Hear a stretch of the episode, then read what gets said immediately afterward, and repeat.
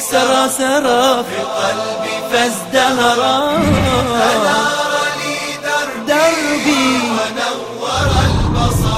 sehemu ya haram ilipokuwa imefunikwa kwa hiyo hajarul aswad ikang'oka pale ilipo ilipowekwa na jibril alaihi salam ikawa inaeleaelea hatimaye katika kueleelea kwenye maji maji yalipokauka ikawa imekwenda katika mlima wa jabal abi qubais ikakaa pale mpaka maji yakakauka yakawa yamekauka na maka ikawa hakuna maji.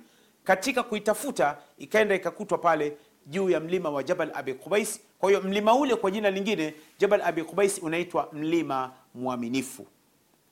Sa mtume sallallahu alaihi wasallam akachagua pale kwamba darul arqam ibn abil arqam al makhzumi pale kuwa ndio markazan lidawa watarbia kwamba ni pahala pa kuenezea ulingano kwa ajili ya mwenyezi mungu subhanahu wa taala na iwe ndio pahala pa kupeana taaluma mbalimbali. Na katika moja ya milango iliyopo katika msikiti wa makka maana yake msikiti wa makka katika tausia ya malik fahad ibnu abdillah ibnu abdulaziz allahu yarhamuhu katika tausia yake yeye mpaka anaimaliza ameacha msikiti wa makka una milango 155 milango 155 sasa mpaka na ukiongeza na tausia ya malik abdallah allahu alam hivi sasa milango imefikia mingapi? Sijaihesabu tena. Ukiongeza na tausia inayokuja tena ya malik salman allahu yahfadhuhu utilu umrahu likhidmati lislam walmuslimin. Ni kwamba sijajua kwamba milango itakuwa mingapi lakini ni kwamba haram aliyoiacha milango aliyoiacha yeye mwenyewe malik fahad allahu yarhamuhu ni milango 155 katika hiyo milango 155 mlango namba moja ni bab malik abdulaziz allahu yarhamu ambao ndio mlango namba moja. Kwa hiyo ukitoka hapo unakwenda katika hiyo milango kuna mlango unaitwa babu al arqam babu al arqam ibn abil arqam. Na upo mlango unaitwa uh, babu ismail. Ipo milango mbalimbali. Kuna milango mingine imeitwa kwa majina mbalimbali ya maeneo ya pahala pema au ya watu wema.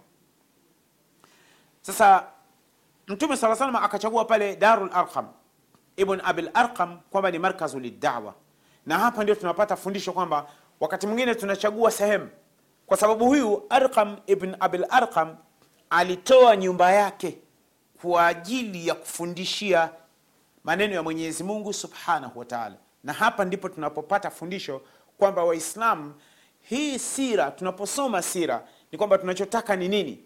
Ni kupata mafundisho kwamba mwislamu gani naye anaweza akatoa nyumba yake? Ama anaweza akatoa uwanja wake? Ama anaweza akachangia?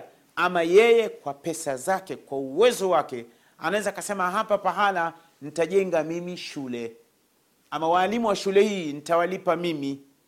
Ama vitu miundombinu ya hapa nitaitengeneza mimi. Hii inawezekana tunapata mafundisho na arqam ibn abil arqam alitoa nyumba yake ambayo kwa tausia ya sasa upanuzi wa sasa wa msikiti wa maka hivi sasa ile nyumba ipo ndani. Ndipo masahaba rasulullah walipokuwa wakikutana mle ndani. Sasa ni pahala ambapo kwa waislamu sasa hivi sasa navyowafahamu mahujaji kama wanapafahamu itakuwa ni kero. Na kuna watu unaweza kuwakuta wanaswali pale pale maanake tunaona vituko tunaona vituko na vioja kama comedy kwa mahujaji. Mahujaji wanapokwenda hija wakati mwingine wanakuwa na comedy. Ndugu zangu mahujaji mnaokwenda haji tafadhalini hebu zungumzeni na viongozi wenu wa taasisi za hija zinazokupelekeni. Msiende kufanya vitu ambavyo si sahihi katika eneo la maeneo ya ibada. Maanake kuna watu wengine katika vioja ambavyo tunaviona pale watu akishamaliza tawafu akishamaliza tawaf sasa anakwenda kwenye sai. Alkaba ndio hapa mbele yake. Unamwona anaiaga alkaba namnaye anatoka kinyumenyume namnaye na mtu mwingine unamkuta anajigonga na watu huku nyuma. Kafundisha nani? Utoke kimgongo mgongo. Sasa hayo ni yenu. Hayo ni yenu. Na mtume anasema man ahdatha fi amrina hadha ma laisa minhu fahuwa rad atakayezua jambo katika dini yetu hii jambo ambalo halipo na halina dalili hilo ni lake mwenyewe sasa waislamu msifanye vitu ambavyo sio sahihi. Msifanye vitu ambavyo sio sahihi. Vitu ambavyo vinakwenda tofauti na maelekezo aliyoyaweka mtume sallallahu alaihi wasallam. Kwa hiyo mtume akachagua uh, Darul Arqam ibn Abil Arqam kwamba hapa ndiyo patakapokuwa kwamba ni markazun lidawa na itakuwa ni sehemu ya tarbia. Fundisho la pili, Mtume sallallahu alaihi wasallam, Sheikh Safiyur Rahman Almubarak Furi anasema amara nabiyu sallallahu alayhi wasallam almuslimina bilhijrati ila lhabasha. Mtume aliwaambia sasa Waislamu, hali hapa imekuwa tete, hamna amani ya kufanya ibada, hamna uhuru wa kufanya ibada, ile ladha ya kukaa umtaje Mwenyezi Mungu haipo. Ili tukae katika Darul Arqam bin Arqam ili tuweze kufundishana, yani amani haipo. Sasa nakuombeni, kwa sababu hata ile swala watu walikuwa wakitoka pale wanakwenda katika milima, ndio wanakwenda kufanya ibada. Na kuombeni jamani, muhame. Nimepata habari kwamba huko Afrika kuna kiongozi mmoja, kuna mfalme mmoja, sio Muislamu lakini ni mwema, anapenda wat- watu na ni mwadilifu, na taarifa niliyoipata hamdhulumu mtu. Naomba mwelekee Ethiopia, huko Habasha. Ikabidi Waislamu wakaondoka kimya kimya. Tutakwenda kuangalia waliondoka namna gani. Wakaondoka kimya kimya mpaka wakawa wamekwenda pwani. Kwa bahati nzuri, wakakuta kuna majahazi yakawa yameondoka, kwa sababu ndugu yangu mtazamaji wa Africa TV, nataka nikwambie kitu kimoja. Tunaweza tukasema Uislamu uliingia Afrika Mashariki wakati wa Mtume sallallahu alaihi wasallam, na hili jambo linakaribia kuingia katika akili kwa sababu uh, kwa riwaya sahiha mpaka sasa ni kwamba kuna kitabu kimoja kinaitwa Tanzania cha Sheikh Mahmud Shakir yarhamuhullah, kinaitwa Tanzania. Nimepata kukinunua Saudia kwa reale tano wakati huo miaka ya 93 ndikikuta katika Maaridhul Kutub katika shahru Shaabani pale ja, Jamia Islamia wakati nasoma 93 94 95 nikakinunua kile kitabu. Kina historia yote ya Uislamu Tanzania, lakini ala kuli hal, yote na yote pamoja na hayo, ukiacha hichi kijitabu, Waislamu wanaingia Tanzania Kilwa mwaka gani? Waislamu wameingia Tanzania Kilwa mwaka 87 hijiria, mwaka wa 87 hijiria. Kipindi cha masahaba ni kipindi cha utawala wa abdulmalik ibnu ibn Marwan. Yarhamuhullah. Abdulmalik ibn Marwan, mwaka wa 87 Waislamu wakaingia Kilwa, kaingia mzee mzee Hasan pamoja na wanaye, alikuja na mm, ngarawa tatu au mitumbwi mitatu ama majahazi matatu, akaingia nayo Kilwa. Mwaka 87 hijiria. Alipofika pale, mwanaye wa kwanza alikwenda Mombasa na mwanaye mwingine alikwenda Moroni, akaenda Komoro huko. Lakini mwaka 87 hijiria, mwaka 87 hijiria, katika wakati wa Abdulmalik ibn Marwan, Waislamu wanaingia Kilwa ambayo hivi sasa ipo ndani ya Tanzania, kusini mwa Tanzania, ambapo mpaka sasa kuna msikiti una umri wa miaka mia sita tangu wakati huo. Kwa ina Waislamu wameingia mapema sana ndani ya nchi ya Tanzania, na Uislamu umeingia mapema, na ndio maana ukija katika pwani hii, Waislamu wenzangu, mnisikilize vizuri, ukija katika pwani hii unakwenda katika mji wa Pangani. Katika mji wa Pangani, Waislamu hasa walioingia hasa wa pale kutoka katika nchi za Kiarabu, Waislamu wengi walikuwa ni kutoka Oman. Ukienda pale Pangani, kuna jengo ambalo hivi sasa ni mkuu wa wilaya. Lile jengo limejengwa mwaka 1810 mwaka 1815 mwaka 1815. Mwenye lile jengo ni Mwislamu kutoka Oman, anaitwa Muhammad ibnu Salim Ashaksi yarhamuhullah al-Umani. Huu ndio alijenga jumba wakati huo pwani, na ukitazama kando kando mwa mto Pangani kuna majengo ambayo ni ujenzi ule wa utamaduni, ujenzi wa Kiarabu. Kwa ina maana Uislamu ulikuja mapema, Uislamu ulikuja mapema. Sasa hawa Waislamu walipokuja, Mtume alipowaambia nendeni Ethiopia, walipokuja Ethiopia, kwa sababu Uislamu kwanza ulikwenda katika nchi za European country, ukaingia Spain. Uislamu umeingia Spain mwaka 90 hijiria, Undulus, alardu lkhadra wanasema, au alardu lkhisba. Uislamu umeingia mwaka 90 kipindi cha masahaba kwa sababu akhiru mautan akhiru sahabat mautan sahaba wa mwisho kufa ilikuwa ni mwaka mia moja na kumi. Baada ya miaka mia moja na kumi mia moja kumi na moja hakuna sahaba aliyekuwepo duniani. Na hii ni hadithi mtume sallallahu alaihi wasallam alikuja akawaambia.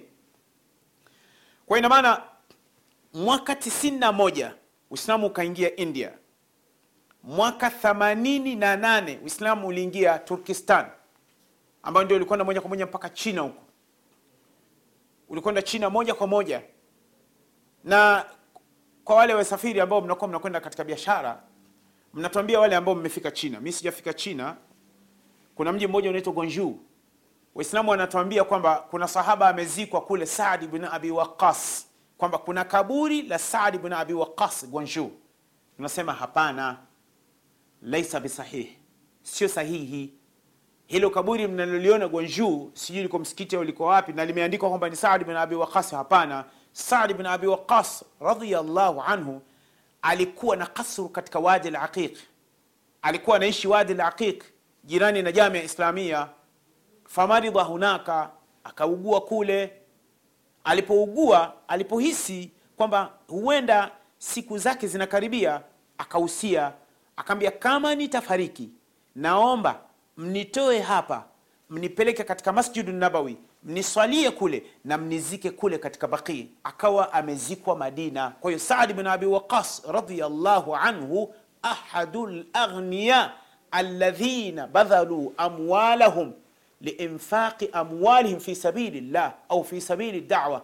Mmoja ya masahaba ambao matajiri wakubwa waliotoa mali zao katika kuutumikia uislam saad bin abi waqas radhiallahu anhu ambaye alikuwa ni tajiri mkubwa mno tajiri mwenye mihela mingi sana katika wale matajiri kumi wakati wa mtume sallallahu ambao wao waliudhamini uislam walidhamini nashatatu dawa wakadhamini zile harakati za dawa harakati za dawa kazi za dawa zilizokuwa zinasimamiwa na mtume sallallahu waliweka mikono yao wazi namna hii. Pesa zao walikabidhi kwamba wakati wote mtume akisema tunataka tufanye jambo fulani wao wanafanya kwa ajili ya allah subhanahu wa taala. Sasa uislamu umeingia india mwaka 91 sasa hapa kwetu tanzania ni ambayo ni kilwa mwaka 87 hijiria. Sasa mtume akawaambia masahaba jamani hali inayoiona hivi sasa ni tete. Hapa katika darul arqam ibn abil arqam hali si nzuri. Hatuna amani. Na kuombeni tafadhalini ebu nendeni zenu ethiopia. Wakawa wamekwenda ethiopia.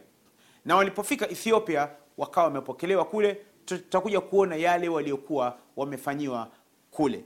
Na katika safari zangu hizi za kwenda africa tv wakati mwingine kufanya vipindi sudan niliwahi kupita ethiopia lakini nikapelekwa hoteli kwa ajili ya kupumzika ili kusubiri kurudi nyumbani. Takriban kama masaa matatu manne nikapelekwa hoteli. Yule driver niliyokuwa naye nikawa namuuliza bahati nzuri alikuwa mwislam nikamuuliza akaniambia bana kutoka hapa addis ababa kwenda kule kwa najashi ni mwendo wa masaa sita na nusu na barabara ni nzuri. Lakini sasa swali waislamu wenzangu hapa walipohamia waislamu wenzetu ethiopia mimi na wewe twende au tutoe mali au nani ambaye anaweza akatoa mchango? Mashekhe waende pale wakapaangalie pale halafu walete faida kwa umma wa kiislamu. Ama inaweza ikaenda africa tv ikaenda ikapiga picha pale. Pahala pote walipokuwepo najashi alipokuwepo masahaba aliposimama jafar aliposimama kina amr walipokuwa wameleta rushwa pale. Hayo yote yachukuliwe halafu tuanze kuleta lazima tuutumikie uislamu kwa mali zetu na nafsi zetu. Mpaka tutakapoonana tena katika sehemu yetu nyingine kwa uwezo wake allah subhanahu wa taala katika kipindi chetu hiki cha arrahiqu lmakhtum ya shekh safiyu rahman almubarak furi allahu yarhamhu. Subhanaka allahumma wabihamdika ashhadu an la ilaha illa anta astaghfiruka وأتوب اليك النبي سرى سرى في قلبي فازدهرا أنار لي دربي. ونور البصر. الله الله.